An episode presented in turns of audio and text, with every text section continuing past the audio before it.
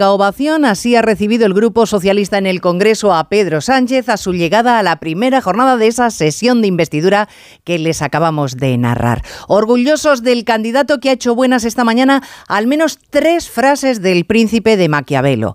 La primera, de vez en cuando las palabras deben servir para ocultar los hechos.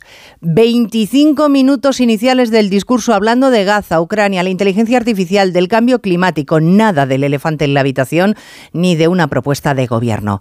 Segunda frase hecha buena.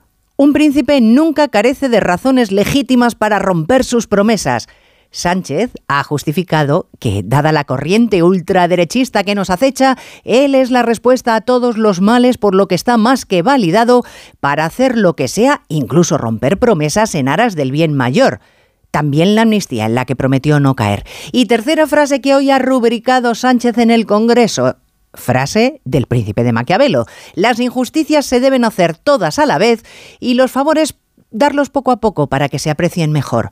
Pues hoy nos ha regalado alguna promesa, algún favor, que hasta hace dos días decían que Europa no permitía bajar el IVA de los alimentos hasta junio para combatir la inflación y transporte gratuito para parados y jóvenes a partir de enero.